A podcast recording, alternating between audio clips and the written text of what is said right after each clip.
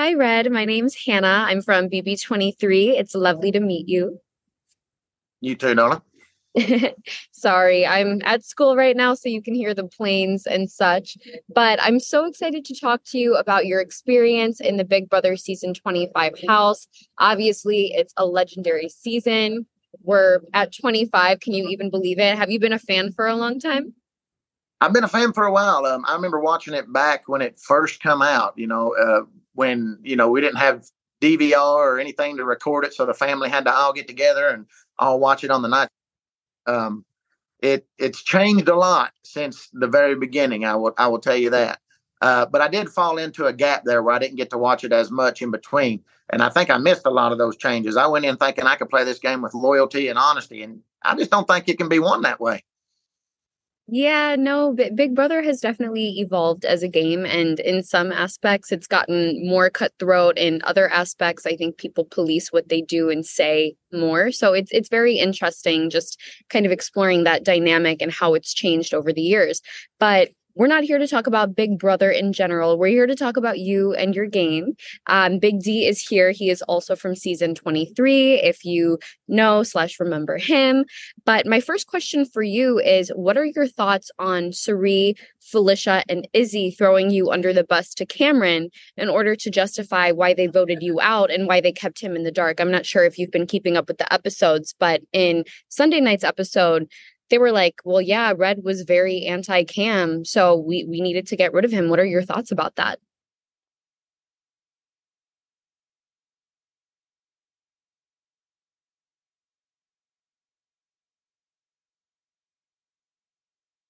Now, uh, what I am glad to see is that Cam has seen them for what they are, and he's got two of them on the block right now with hopefully a backdoor option uh, for Cerise. So hopefully that all goes well. It doesn't really matter which one of them leave as long as one of that group leaves for sure right now. Okay, so you're you're happy that Cameron was able to see through the lies. You're not too worried about it or anything like that. No, not at all. Uh, I think what me and Cam had was a genuine relationship. It honestly was. The only reason I didn't go and question uh, what was being said was because it was being collaborated by other people, and I gave my word that I wouldn't. I'm a type of fellow that when I give my word, I keep my word, even if it's to my own detriment. Gotcha. And then in the last couple minutes that we have here together, do you believe it was smart for Cameron to target one of Cirie, Felicia, and Izzy this early in the game? Or do you believe he's written himself or bought himself an even faster one way ticket home?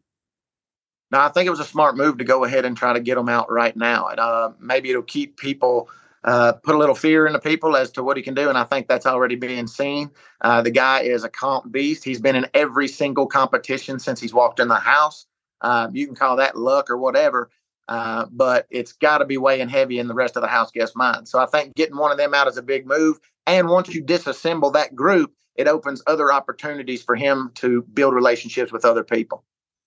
One of my favorite sayings in the game of Big Brother is you can never make a move too early, but you can always make a move too late. So I'm glad that Cameron's at least taken uh, advantage of this week, knowing that he has practically no one on his side to really shake things up. It, it's good. It's fun to see as a viewer and as a fan of the show.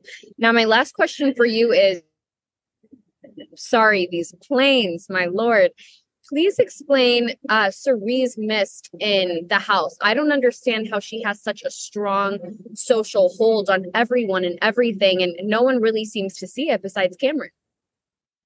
Well, honestly, it's because she's trained to do so. Uh, when you're trained and have been on four different seasons of reality shows where uh, the the way to win is manipulation.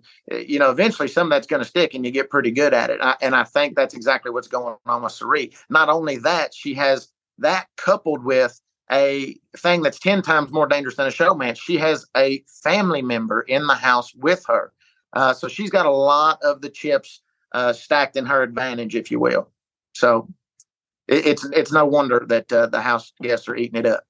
Yeah, Red, and I mean it is the game of uh, manipulation. That's what it's all about. Now, Red, I do have a question. Now that you're back home, okay, uh, is yeah. did you call up any of the local hair salons to make sure they're gonna still give you braids? Are you gonna be rocking braids moving forward? Because it looked good when you did it. So I just want to know if you're gonna continue doing it. here I ain't got many hair salons. I don't know if you could tell or not, but a haircut isn't exactly the first thing on my list.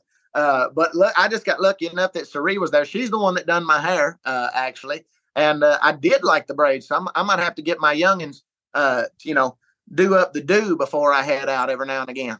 Or when you get on that Instagram Grand Red, somebody gonna hit you up. We gonna get you some black girls to come and do your hair. Okay. Now, Red, I just want to say thank you so much for coming on the RoyalTEA Podcast, and we can't wait to see what you're gonna do in the future. If you need anything, always reach out to any of us, especially you know the Cookout, the RoyalTEA Podcast. Unfortunately, Tiffany couldn't be here, but we just want to see you. Much love, great game, and we wish you the best.